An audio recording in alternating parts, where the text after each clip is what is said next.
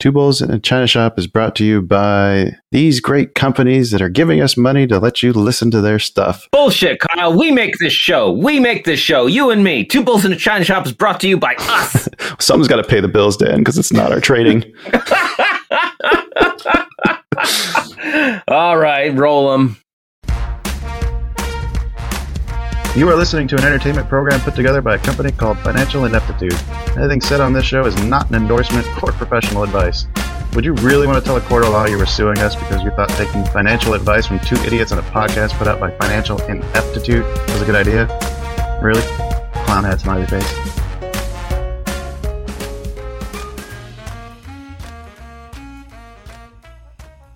Okay, where were we? Chapter 1. Hello and welcome. Too much kissing. Hello and welcome to the China Shop. I'm Shopkeeper Dan. With me, as always, is Kyle, creator of FinancialIneptitude.com. How are you doing today, Kyle? Confused. I'm hoping you leave that part in. Yeah. Only the truly worthy will know what that reference is. Right. Come on into the shop with us today, folks. Sit back, relax, hedge against that rage machine. We'd love to welcome any new listeners just joining us. We're here to smash our way through a complete set of fine china, share those ever-growing strategies for maximizing gains and cutting losses with everybody. If you are new to the shop and stock trading in general, you can always check out our knowledge and resource centers on FinancialIneptitude.com. Or you can give one of our many beginning trading episodes a listen. We'll have all those links down in the episode description for you. Easy to find. Best place to be, though, is join everybody over on our Discord server. It's just an amazing group of people getting on there, sharing plans and strategies and everything. It's a great support group. It's totally free, no paid tiers, because, you know, I don't pay for Discord. Why should you? Yeah. I've also been doing a morning levels. I've been doing a morning planning session at 7 a.m. Central Time. So if you want to take part in that, we look at the futures levels. Definitely helps with trading the SPY if you're a fan of trading that too. Oh, yeah. Those levels are on point too. They're great. Those sessions you guys do. We've gotten a lot better at it, I think. Yeah. Yeah. Practice makes perfect. Right? Who would have thought?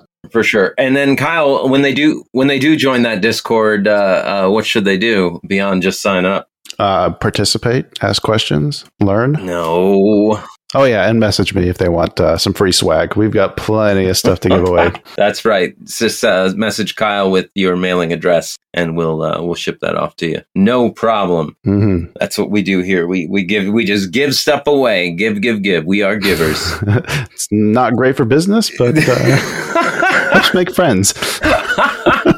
We got any show news to report? Always got show news. We just finished talking to Joe Sacala last week. Oh, yeah. Man, that was a really fun conversation. He's the CEO and founder of the Dream Exchange, trying to work to make more IPOs happen with small market companies, trying to help minority-owned businesses, all kinds of good stuff. Just a lot of fun with him. Oh, yeah. Amazing insight. Hoping to have him back, too, in a few months, once the exchange is ready to get up and running. Let's see. We also we've got Gordon Stein coming up on the 1st, or the week after that. And then we've got Stephen Mathai Davis, an AI expert. So really excited to talk to him. Yeah, that'll be great. Let's see. What else do we got? Justin English from Salt Lending.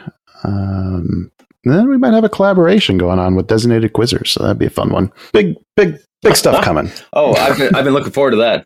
Yeah, me too. All right. Well, I'm excited for all that, but for right now, let me tell you, we have got a non-refundable, non-renewable, non-returnable episode for you today. Plenty of market-moving news, stocks on the radar, and more options than a murderous villain at a Comic-Con, because of all the heroes. I spent an hour on the phone with the police today trying to report a murder. What? Apparently the markets don't count. Oh. Yeah, I was just watching the Bulls get slaughtered. It's like, somebody do something, please. They're killing all these Bulls out here. They're just dying. Yeah. Oh, yeah. Reach out to us, folks. We love your messages and comments on Twitter and Facebook. Really love you on that Discord. Link for that is in the episode description. If you're old school, you can send us an email to the number 2 Bulls at FinancialIneptitude.com. That's the number 2. Or you can give us a phone call at 725-22-BULLS. Maybe you got a hot stock tip. Maybe you want to tell us about a great trade you just made. Or maybe... Maybe back in the early 2000s, you made a really, really good trilogy. And then somebody, for some reason, decided to tap into your genius again. But it's just not as easy coming up with original ideas, and you need some help. Is that the new Matrix? Yeah, I watched it last night. Yeah. 15 milligrams didn't even help it. Yeah. Well, I don't want to give Matrix spoilers. Anyway. It's like you were using the same CGI stuff from like the first 20-year-old movie. Yeah. It's like, man, this stuff's come a long ways. You don't have to do things the same way. Let's move on and talk about this stupid bet. Yes, please. Yes, because we do have poll results too. And we were talking about whether or not 5 voters was enough to call it a result. But I'm of the opinion that if you couldn't win it when one of those voters was you, damn. I mean, you got a lot more friends than I do. You could have easily gained this thing. So that's really on you. Oh, I was 20% of the vote and I still lost. I know. And I couldn't vote. Yeah. So it's not like our votes cancel each other out. Oh, well, what am I going to do? So did you make more money than me this week? Because my bet did make money. I made money, but I'm not sure if it was more than you. I think you probably did better. I made $20.30. Not 34 cents. You should have done better than that. Okay, yeah, because half take profit. Okay. I didn't do the whole thing at 5. Yeah, I made more, but I also was higher to start with. I think you go first. Yeah. Okay. Well, apparently after 2 disastrous bet picks from Anthony and Sarah. Well, hang on. One of them wasn't disastrous. It just didn't trigger. Fair enough. Fair enough. After Kyle paid off Sarah to tank my bet pick. By ARC. Oh, did you tell Vico about that, by the way? No, I need to. I should have this week. Oh. Vico, who's over there gobbling up short ARC shares. Yes, he is. He's like the Cookie Monster with cookies. Like, oh, short ARC went up a little bit. Get some more SARC. Short. Anyway. I opened the week with $455.51. My pick was Tilray. It opened at $4.59 a share. It hit $5. What was it, Monday or Tuesday? That was like right away. I thought, yeah, it was that day, I think. Yeah, Monday. I thought it would have had legs to get up to $5.50, but it peaked at $5.19. Yeah. Probably 17 cents. And then Friday, because my stop moved to break even, and that would have been $4.59. It got as low as $4.56 before rebounding up to $4.72. So like literally 3 cents. Oh, 3 pennies. What happened. I was wondering why you didn't have more. Because it hit the stop. It hit three pennies below my stop. Mm-hmm. So I end the week with $475.85. Don't you wish that we could just cut a bet whenever we get one nuke a month? Oh, right. Cut it. I'm in the money. Move the stop up to 5, not break even. Well, if you remember, Anthony had such a great pick with Shopify when he filled in for you. Yeah. I decided to copy that. And I had Shopify, depending on how it opened, I was going to be long above 410, short below. So it opened at 397.76. So the short was on. Finished the week at 363.85. And I was actually kind of sweating this one because it was down as low as like 340 before shooting up on Thursday for some stupid reason. But thankfully, when the markets tanked on Friday, it took it with it. Yeah. So that took my total from $530.53 up to $575.76. Oof, damn. And random took BHF, which opened the week at 45.62, closed at 45.87. Random made about $3, sitting at $536.87 now. And I think we should maybe message Sarah and make sure that she didn't mean to go long the SARC. No. Maybe it was a mistake. It was a mistake. Okay. Pretty sure? Not yours. It was, yeah. But it was. So you say whatever consequences you get, Anthony and Sarah should help out. They should have at least 25% each. And I'll have half the concept. Because I get to make another bet today. So I'll have had 4 bets in May, but I only got to make 2 of them. And they're both going to be winners, damn it. All right. That sounds reasonable. Let's see if they'll buy in. No. Speaking of consequences, have you figured out what I got to do yet? Well, you already started mowing your lawn. I can't pick that one. Oh, God, I know. I was really hoping. God damn it. I know that would have been such a good one. What I think your consequence should be, and you're really gonna hate me for this. I think that you have to go around your neighborhood asking your neighbors if they'd like you to mow their lawn until one of them says yes. Oh, there's no fucking way. Dude, I can barely get up the hill on my own. Okay. Have you seen the fucking lawns around here? Like, that would kill me.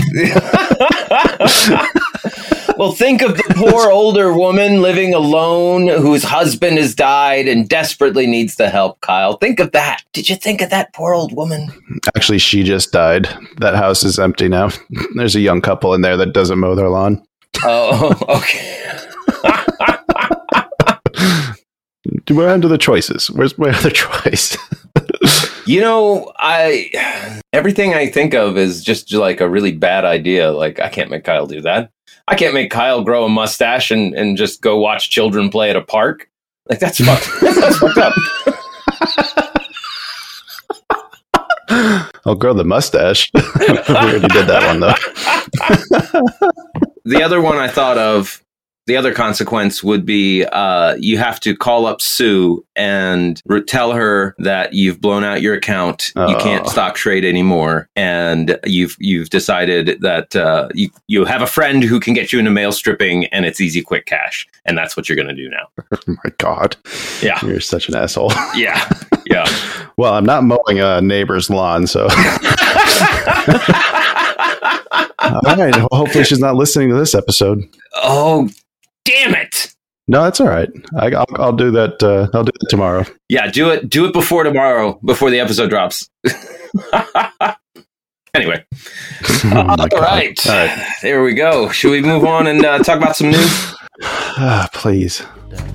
Dow drops deep on moving inflation, COVID frustration, war damnation. We're just bringing you the fucking news. You gotta recognize the game if you don't want to lose. We're just skippy two fools trading information. Yeah, we are. Rioters raiding, insider trading, taxes are raising, bills on the hill. We got a crypto mill. No, they ain't growing weed. When the Fed speaks today, it's some shit we don't need. Dang it, man. Two fools trading information.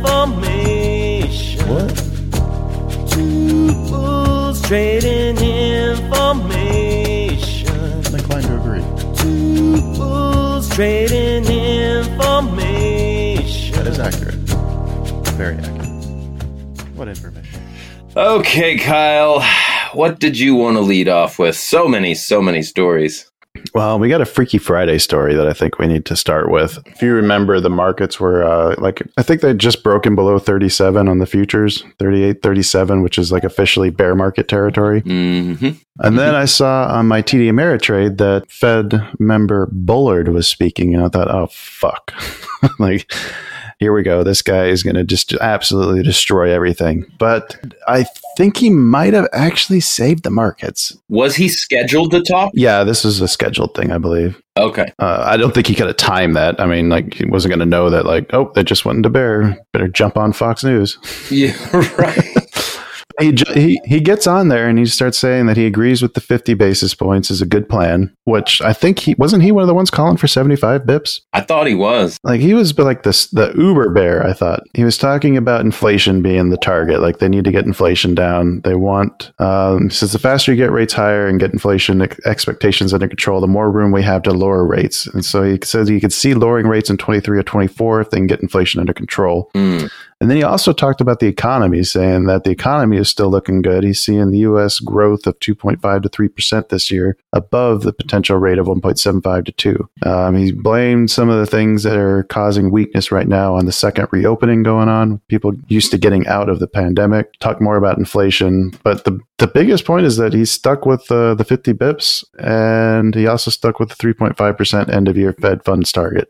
He still talked about quantitative tightening, since around the world everybody else is doing the same thing. Mm-hmm. I kind of got the feeling like he was actually the savior today for somehow. Like, it's such a weird moment. Like, I don't know if Powell somehow, like, maybe they touched fingers or something, right? After like rubbing on the floor, you know, get some static electricity and swapped bodies. Something weird just happened. The market dropped like 3%, and then he talked, and then it went up almost 3%. We almost finished. I think we finished at the open.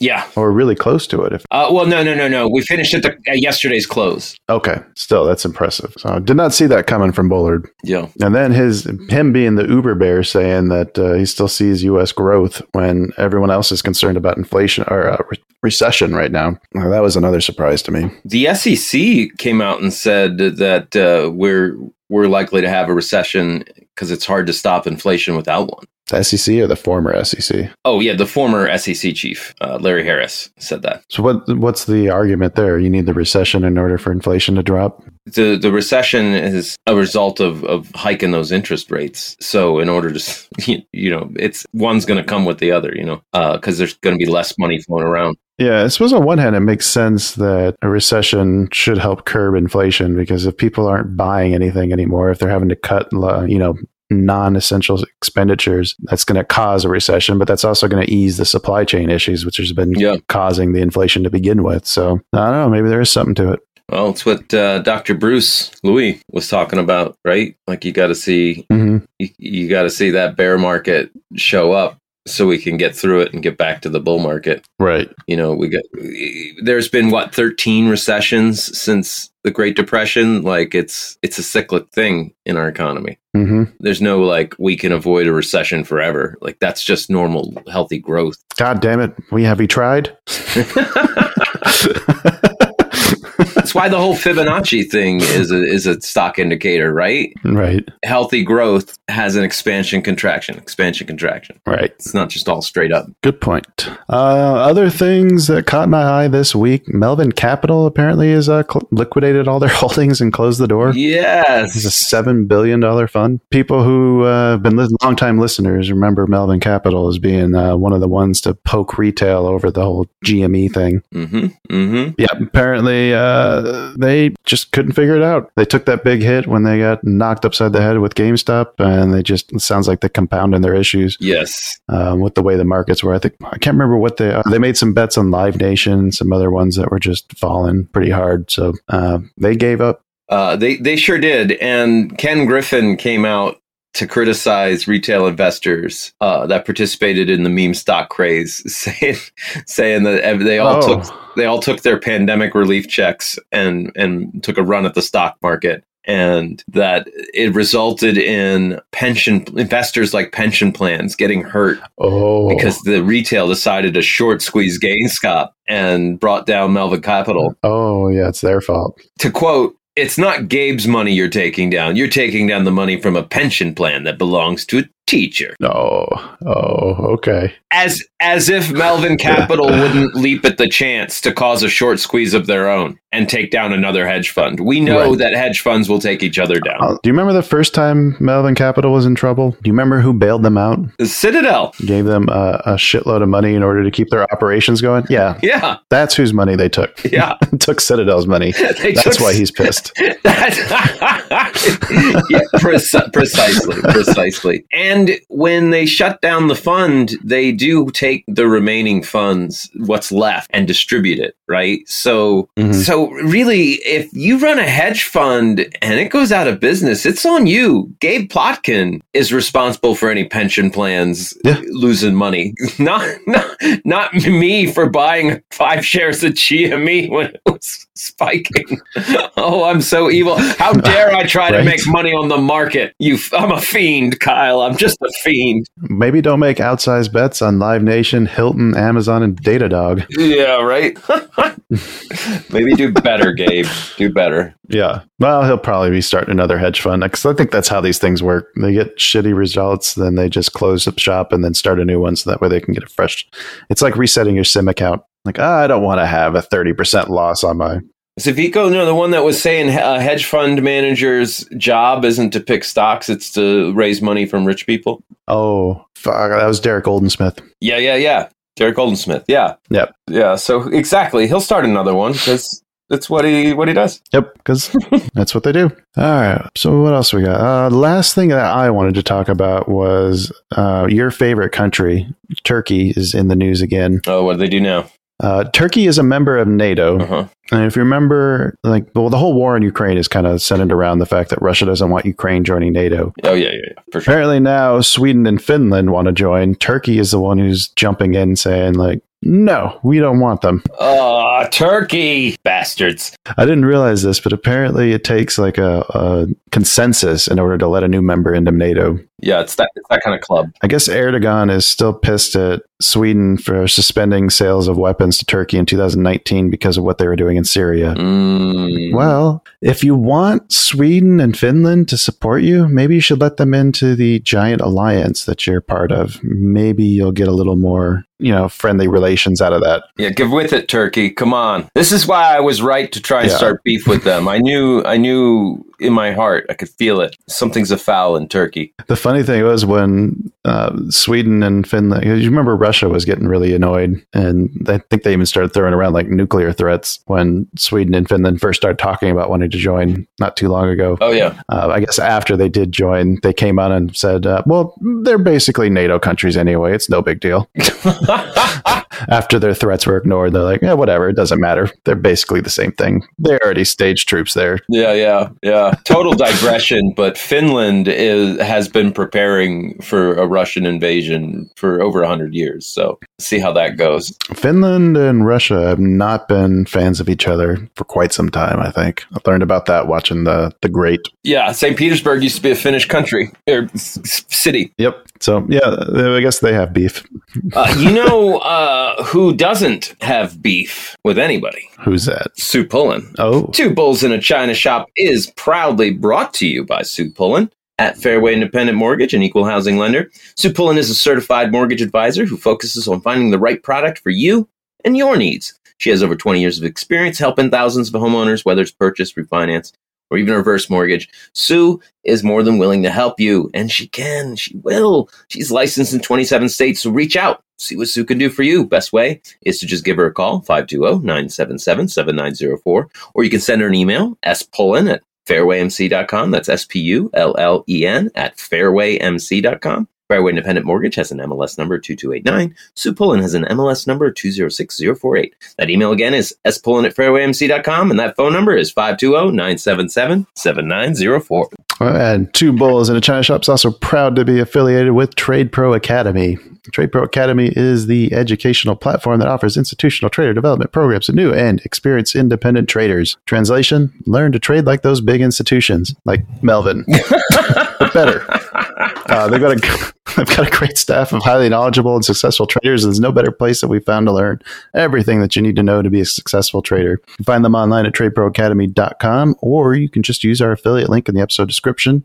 So that's a great way to support the show and improve your own knowledge and skills. And if you do join that Discord, we still have those 10% discount codes. Oh, yeah. Just don't tell George. Use the code, don't tell George. That's the thing. Yes.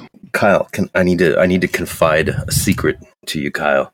I don't know if you've heard about the awesome and amazing Flary and Leo from Orderflow Labs. I have heard of them. It rings a bell. They're futures traders, right? And they've got this amazing toolkit for trading futures on Sierra Charts and NinjaTrader. They shared it with me. And let me tell you, they've got some of the most amazing custom studies. Don't tell anyone. But they're for structure and execution. They got buy-sell zones, exhaustion absorption detectors. Everybody's favorite reconstructed tape, something for everybody. They're constantly tweaking it and sharing videos and knowledge. They're starting to team up with us to make podcast episodes about it. Kyle, if you're trading futures, you got to go over to orderflowlabs.com and check them out. Just do it already. I've been playing with some of the other studies on there. I've actually added the Leroy box so I can start figuring out how to trade the three-finger Leroy setup. They've got such great stuff. Yeah, I'd like you to teach that to me. God, what was the other one I threw on? Oh, I started using the session delta pivots too, trying to watch and see how those work. There's so much stuff. It's like a kid in a candy store trying to choose what trade setup you want to try to focus on. And as they start to improve the knowledge and their databases and educational content, it's just going to get even better. Yeah, they're just so fantastic. So fantastic. Orderflowlabs.com. Check them out. And stay tuned for our series that we're doing with them. Mm-hmm. Learning to trade futures with Orderflow Labs. All right. You ready to talk about some stocks? I could be.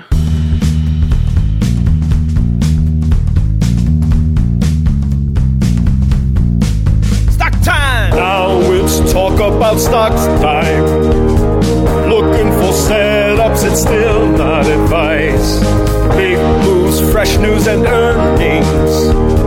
All that we're saying, it's still not advice. Stock time. Take that, lawyers. I've heard that song is a bit of an earworm and getting stuck in people's heads.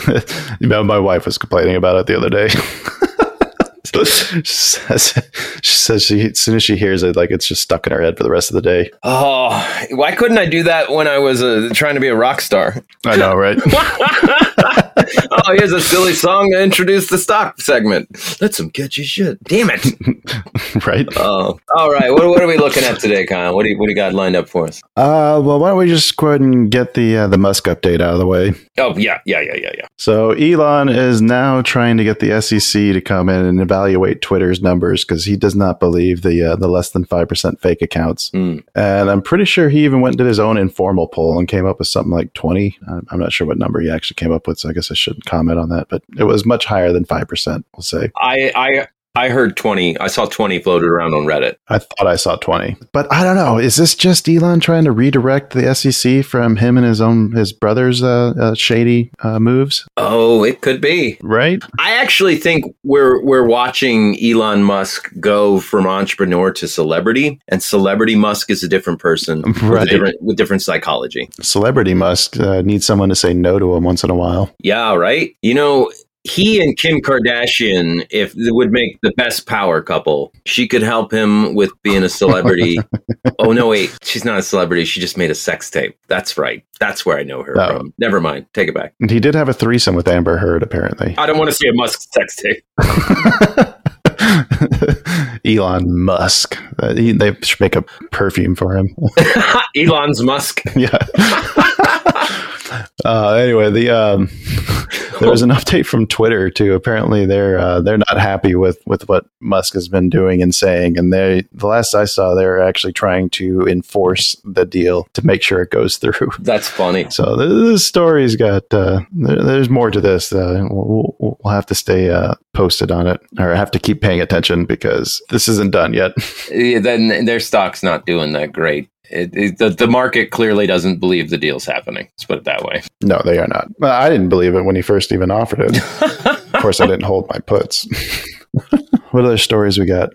We had one shared by Yellow Man on Discord about Stellantis, one of the world's biggest automakers. I didn't realize they were that big. They were Fiat Chrysler, and they merged with another French automaker. Oh, that's who they are. Okay. So they are a major player, right? This is no Rivian, right? Right. Okay. All right. That makes more sense. They make cars and they make money. They tried to pull a fast one on their suppliers, and their suppliers responded. So they put out their new contract to deal with all their suppliers, and it basically straight up said, if you get any cost savings, like if, you know, oh, you make the catalytic converters and sell them to us. Well, if you're going to get savings on the metal that goes into that, you have to pass that savings on to us. You can't keep it for yourself in your own company. Wow. Yeah. So as you can imagine, all the people who supply Stellantis with things were a little concerned about the heavy-handed nature of the contract. Although there's a really, really good quote from a lawyer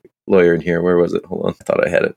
Okay, I can't find the beginning of the quote, but the beginning of the quote was basically never seen people so riled up. And then the second half of the quote I wanted to find was these Stellantis terms were uniquely oppressive. Now, Stellantis was quick to point out that they didn't lose any suppliers, but when asked how much the suppliers had withdrawn their business, they declined to comment. So the fact is, this happened, suppliers reacted, and then Stellantis backed down. So I have a feeling probably every single supplier was like, oh, you need 10,000 of those? Oh, we'll sell you 10. But here's the price. Like we'll still be your business partner. We'll say sell you 10 at this price. So they they back that up. Apparently, the contracts are already in favor of the big car firms, like just in that industry. They should, and they usually are. That's not the benefit of being, when you're that big, like you can dictate some more favorable terms. That's the whole idea of being able to purchase a large amount. And most of the time they'll work with you, but it sounds like they kind of went above and beyond what is reasonable to try to demand. Yeah, they're trying to make their electric vehicles cheaper, but that's not the way to do it. Right. All right. Well, the stock, it's got good volume, but man, it kind of trades like Toyota does, where it just seems really jumpy. Yeah. Looking at it, I see we've got a nice little support at 14 and one at 13, and it's kind of hovering just above that 14 right now.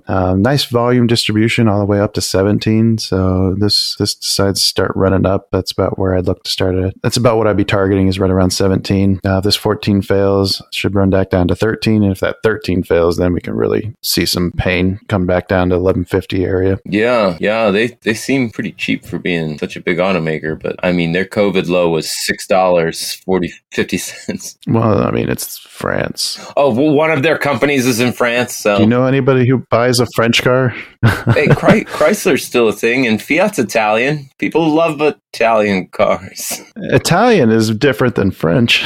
What does French make? Renault? That's their big one. I'm just saying that, that's only one of the many big companies that banded together into one. Right. That 11 is, if you zoom out on the weekly, that $11 is a huge level. Yeah, there's some previous tops back from 15 and 2016. They're kind of right around that 11 to 1150 range. Yeah, looks like the volume was a lot bigger back then. Yep. All right, you got any stories? There's one other one, and that was I don't know if you were watching, but Spirit was the subject of a hostile takeover bid from JetBlue. Whoa, I was not watching that. So apparently it's already been rejected. I'm trying to find. I know I pulled the story up. I just can't see where I put it. Oh, here it is. Let's see. What was the offer? The offer was $33 per share takeover. And the reason why Spirit declined it is they said it had a low likelihood of winning approval from government regulators. Thinking antitrust. Yeah. I'm not sure why they would have any antitrust issues. I guess it has to do with their New England operations for JetBlue. Maybe they have a much bigger footprint over there. But their footprint is too shared? Okay, if it's antitrust, like you think of like too big of a company, right? They have too much market share. Yeah. Well, Frontier and JetBlue are both trying to battle for Spirit to make the merger because they want to be able to compete more with the big four airlines like the Southwest, the United Airlines, American Airlines, all those. The fact that they're not in the big four and they're trying to acquire somebody to be able to try to compete with them tells me that they should not be subject to any antitrust. Well, I think there may be some nuances to it. Like, yeah, if they're serving different regions and like there's a ton, like Spirit and JetBlue are the only options if you want to fly to certain cities, then it might be a thing. I don't know, where they say like those routes or those cities. Well, Spirit and Allegiant are like the only ones that fly to like a lot of these not major airlines. Huh. I don't know. I mean, it looks like the Justice Department did sue in September to try to unwind JetBlue and American Airlines Northeast Alliance partnership. Mm. So there was something in the Northeast, but that's an alliance. That's not a merger. So I'm not sure how. I don't know. I'm not sure why they think that. It does look like JetBlue did try to spice up their offer a little bit more with the $200 million.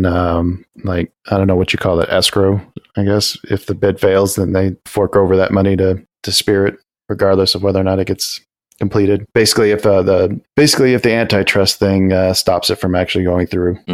But I didn't see if that was rejected too, or if they've even considered that yet. I think so far what I've seen is that they've just gotten that and are looking at it. But I don't know, kind of weird. I mean, Spirit was trading around like $22. Why wouldn't you take a $33 buyout price? Yeah, good question. I mean, Twitter jumped at their chance to have that premium.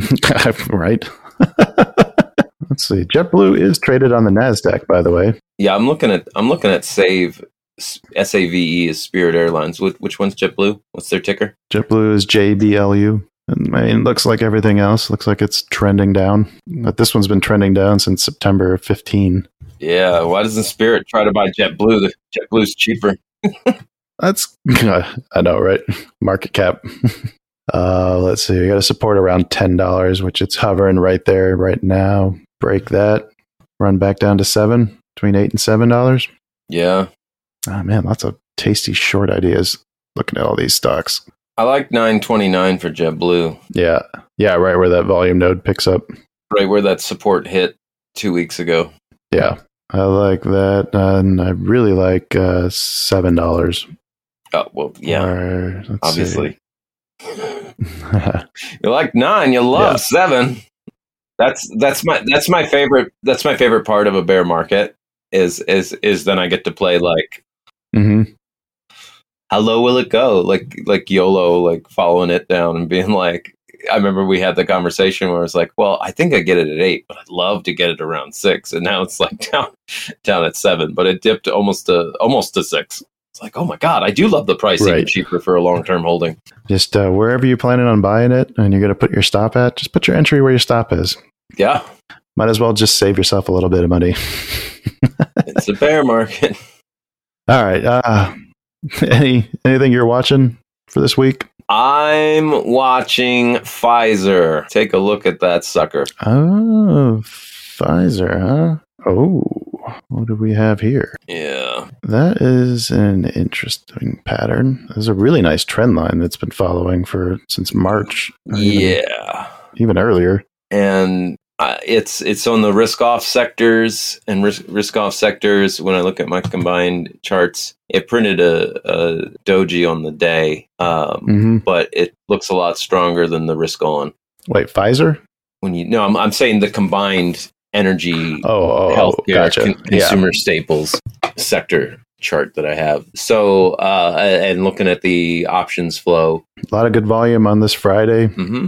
If you look at the support, like follow the move back from March and then just draw a trend line connecting the dips of each leg. And then you can do the same for the peak from December of 21 down. Sorry, March of 21. I was looking at, you can see that it looks like everything's tightening up right now. So whenever it breaks out of those two or that wedge, that's the side you want to be on. Yeah. But it looks bullish to me. Yeah. Just the way the volume is trending. Yeah. I wish I had been looking at this last week because it just had a pretty good week. Well, this is right at the do or die moment coming up next week. So we'll see what it wants to do as far as, trying to break above this trend line or not. Yeah. It looks like it's pushed up into another distribution above 52. Also, which is another good sign. Yes. Assuming it can hold that. Absolutely. What I was looking at, that 55 half is where I want to see it break and retest to really show me that I should get some Pfizer calls. Let's see. I think we got time for one more. Yeah. I did look at FedEx. Oh, okay. That I wanted to talk about. All right. Pull up their chart. Same thing. If you look at the downtrend line, you can look at where the resistance is. If you connect the top from end of May of 21, and then just kind of connect the tops as it runs down. But look how well it's trying to hold that, right around $200, maybe a little bit below that, like 195 to 200. Like it's really trying to hold that zone. And if you look back even further, you'll see a nice little gap around 186. And I don't really have a decent support if this, 198 area fails until you get down to about 177. 180, I guess. 177. You can make a case for 185, but 185 is right in the middle of that gap. Yeah, 177 is good. I like that. Yeah, seen that shelf. Yeah, I'm going to be watching FedEx to see what it does here at this level. It tried to dip below it again, but each time it's dipped below, it's had a really nice tail. or on the candle as buyers push it back up. Oh, you looking at the daily? Maybe watch this. Yeah, maybe watch this down this trend line and look for an entry closer to 220 if you want to try to ride this. If you can get some puts when it if it retests around 220 to somewhere around 220. I actually like puts at that point 218. Yeah, that's another good level too. So the two of those should intersect right about the time it put earnings in the 23rd. But anyway, that's one I'm watching. I want to see if it bounces off this line, and if that trend line holds as resistance, I might be looking to pick up some puts at that point. Yeah. See if maybe we can't get that gap filled. You could also watch this for a breakout below 200. Yes, that too. I just, the way the buying came in on Friday, it's got me thinking it's going to try one more push up before it gives it up. 3 weeks ago, it did get as low as 193. Yeah. So that's going to be the real low. It's going to break to stay on bear run. Right. 193. And then the gap that starts around 187 to 184. I'll be excited about puts on FedEx. I want to see him break below 200 and retest it, because I think it already did the 220. Mm-hmm. I think it already did 220 and it's just pushing lower. Gotcha. Anyway. But yeah, that's the one on my list. But I think it's time we move on. What do you got in sector rotations? Well, I mentioned earlier the risk on is looking still pretty down in the dumps, so that's good for the bears. And risk off had a doji for the day. If I look at them on the weekly though, it's holding pretty nice support, right? Even, as it went through the week. Anyway, the McClellan Oscillator, we are accelerating this past week. The sell-off got even more outflows, and it's also dipped the month. May's already had more outflows than April. We are now at May. Oh, wow. We're at an outflow level of negative 42. To put that into perspective, that's where we were at in peak COVID. Wow. We're actually, we've got slightly more outflows than we had peak COVID. So looking pretty bearish. So what does all that mean? Does that mean the trend is likely to continue, or is there anything that's showing you that maybe this is a reversal point? I the only thing I know of to look for the reversal would be that 90-90 thing that Vic turned us on to. Mm. Let me see. I haven't had that up on my chart for a little bit. Maybe I should. I was just thinking the close on Friday was pretty strong. I just wondered if we actually only hit 70% inflows on Thursday, while the inflows started the morning on Friday up near in the 90s.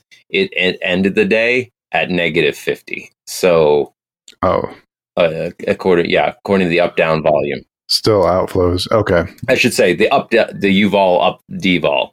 The we had down volume beat the up volume on Friday. We were negative 50. So maybe that wasn't as strong as it sounded or looked.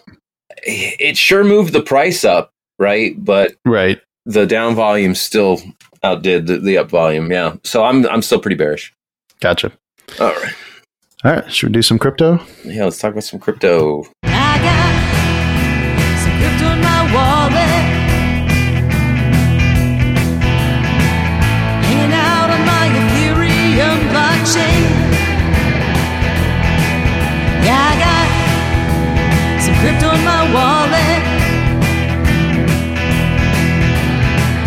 Doji, sushi, polka dot, NFT, decentralized, anonymized, fabulous cryptocurrency.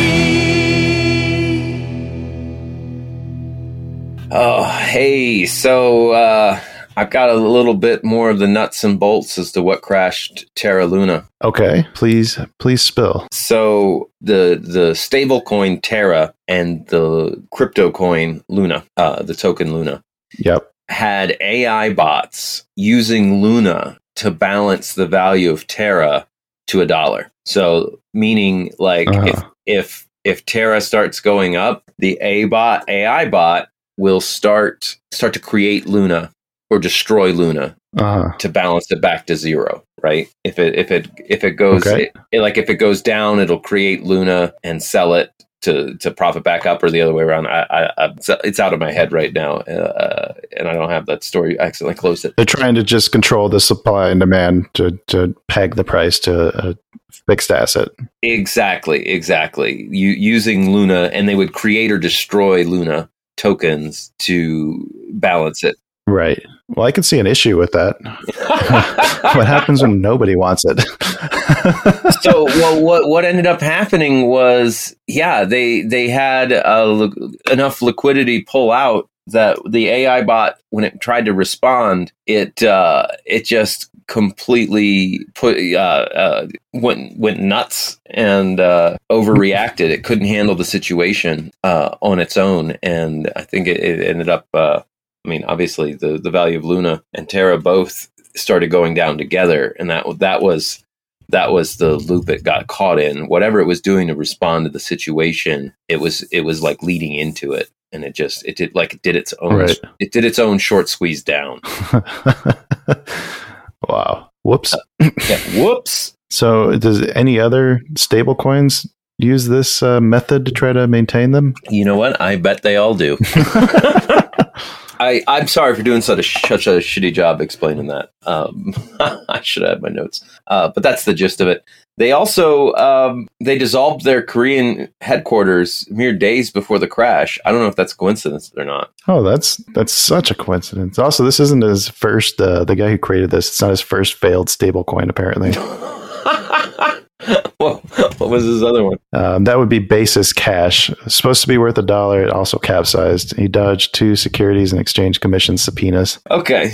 So, what are you going to do? You really should do some due diligence maybe before aping into crypto. Right. Yeah. Look into who's creating the thing. Yeah. See what kind of track record they have.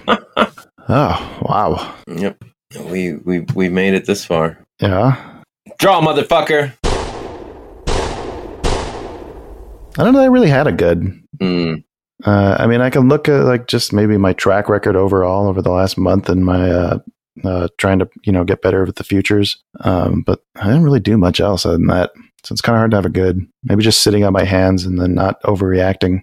I think the dialogue you started with Flary on the Discord counts as a good. Trying to take advantage of that resource. You've got a little mentorship going on, prepping for the podcast stuff. That does make me feel good. Yeah. It's about the only thing with this market. Oh, but you, do you have anything good? I was only bad and ugly this week. The only thing I did that qualified as good was that today that I was thinking was I shut down Thinkorswim right before the market dumped, the S&P dumped 10 points. So that just made me sad because I should have been doing puts. I had an awful week, Kyle. I just had an awful week, and I need to take a step back and breathe a little bit. And I don't know if I should not trade at all next week and just watch, but I really need to step away. I'd say if you're thinking that means you know what you should be doing. Yeah. You're just trying to think of a reason to not do what you should do. Yeah, exactly. And I don't know. Maybe we'll see if Vico will let you do the trade pro call instead of me for this week. I'm mostly sim too, so. But yeah, it could be fun. We'll see. Nothing like learning from the master. So, but it also trying to learn from the master can make you do some things that you normally wouldn't do too. I can only imagine what the pressure is like when you're actually on the call with them, not just listening. Right. Well, I don't have to share my fills if I don't want to. That's true. But yeah, it creates its own thing. Most of my bad and ugly were all stuff I've talked about before, like over trading, revenge trading, not following my plan. Mm-hmm. Not following risk management. But I think the biggest one, my biggest ugly this week was I realized I was letting unusual whales change their format. And instead of diving in and be like, okay, now how do I find the information I was finding? I was just showing up for the trade pro call and listening to Vico instead of forming my own stuff. Right. And that's got to be my ugliest thing I did all week was because if I had been Like this morning, I was diving in, and I was like, "Oh, this is a bearish day," and then I got talked into buying calls when I really should have just been leaning heavy on the puts, like my own system was telling me to do. Right. Anyway, that's my disastrous week in a nutshell. My bad has to do with just building. I mean, I think I'm overstaying my welcome in sim with the futures trading because I'm starting to build some bad habits, and I'm not sure the right way to try to fix that. Like, I don't really want to get out of sim until like we've had that first meeting with the first episode recorded with Leo and Flary, so I can kind of get their opinion of what I should be doing going forward. But at the same time, like staying in sim too long is not helping me at this point, I don't think anymore. Like I need to start trying to get used to the feeling of live money again. Yeah. And actually like following my risk management type plan, because there's been a few times over the course of this last month where I just start sizing up and then get back to break even and be like, oh, okay, I'm good. I'll just keep trying this idea until it works. Yeah. I think I did that Thursday, and that, no, that's not something I can do when I go live. Like, should have shut everything down well before that. As somebody who did that twice this week, let me tell you, you don't want to do that live. Exactly. And then my ugly. Man, this one really hurt. Remember when we were talking on the Discord with some of the other listeners about Target and how I wanted to get puts for the earnings report coming up? Uh-huh. Yeah, I completely forgot to place that earnings bet the day before they reported those earnings. Oh. So when I woke up the next morning and saw Target drop $50+ on the shit earnings that we all knew was coming. We all knew, yeah. That really fucked with my headspace, because now I just see thousands of dollars that I missed out on. Like your brain registers it as a loss, even though it shouldn't. Yeah. Shouldn't be. You didn't lose anything. You just didn't make anything. Yeah. Oh, that's tough, man. That one was kind of hard to try to overcome. So that's why I didn't really do much today. I'm still trying to get over that. Oh, well, on that note, let's make a bet. All right. At least my bet last week did well. Right? Oh, why didn't I? That's another thing. I didn't follow my Tilray bet when I did intend to wake up Monday morning. You tried to, didn't you? I remember you looking at it. You were about to, and then I already hit your profit. I tried to get filled. I missed it by where I wanted to get in by a few cents, because I was like looking at it like a day trade, and it just ran away from me. And I was like, I'm not chasing this price. Right. Well, anyway. I need it, wanna beat it, gonna win it if I take it from you. Filling my positions, quit your bitch and random's gonna lose. Got a chart full of levels and a stop that's not too tight.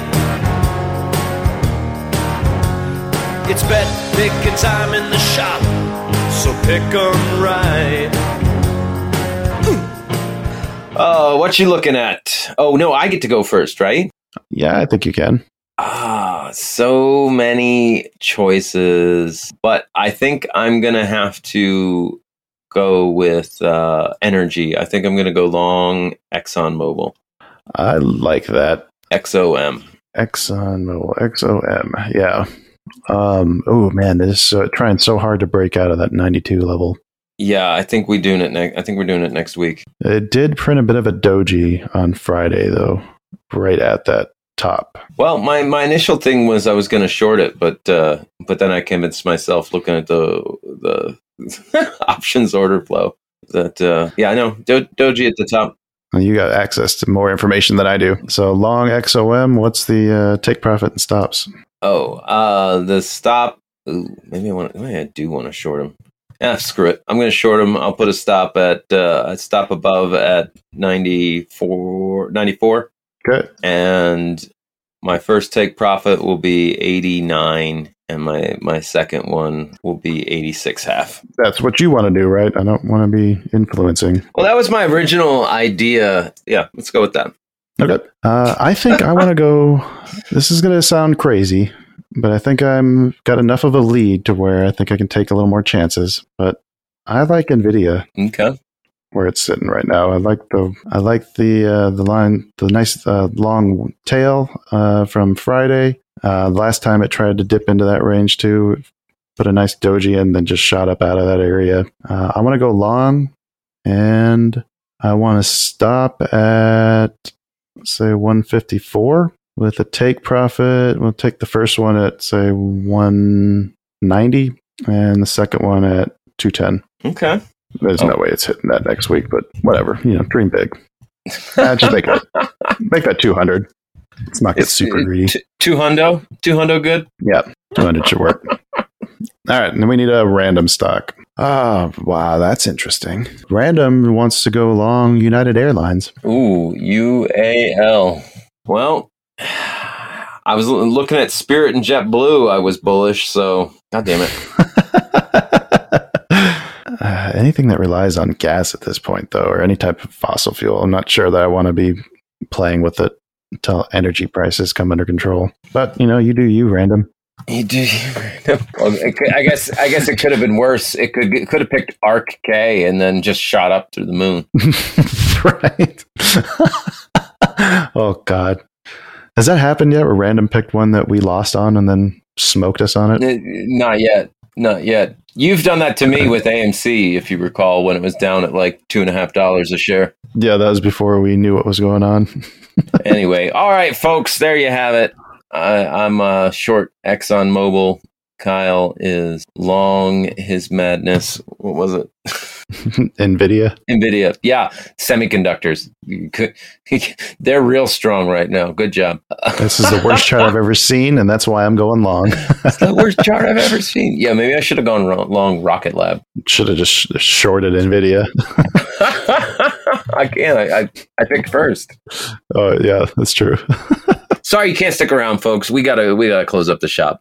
But it's been fun having you here. We're really glad you joined us. We'll be back at you soon with another great interview. And then in a week's time, you can see how we did on the bet. Until then, happy trades. Goodbye. Hey there. Hey, Sue. How you doing? Okay. All right, so there's been some issues with the trading lately, and I think it's going to have to lead to a pivot. Okay. Kind of blew up my account, so I was going to try to get Laura to go work at one of the local gentlemen's club, but she thought that was really ridiculous and sexist, and then she flipped it on me, so now she wants me to do that. I actually think it's a good idea, and I think it would lead to a good pivot for the show, but I don't know if you still want your name attached to it. So if I was to do this, Dan would probably be the one setting up the gigs, and then we're going to rename the show 2 Balls in a China Shop. No, that's good. So what do you think? Do you still want to sponsor that? Or? So are you serious? Yeah, it was pretty bad. Yeah, I knew the market was shifting kind of ugly. Yeah. So what are you going to do? I'm going to strip. There's nothing else I can do. You are not going to strip. I am. It's good money. Apparently there's a big need for it.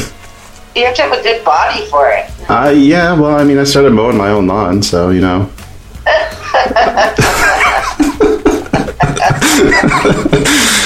I didn't think you'd buy any of this. No, I had to do this now before the episode came out, though, because consequences. So what are you really doing? I didn't really blow up my account. Okay. Hang on, I got it again. Sorry. Did I say that again? So, that I really, just lost the consequences. That wasn't...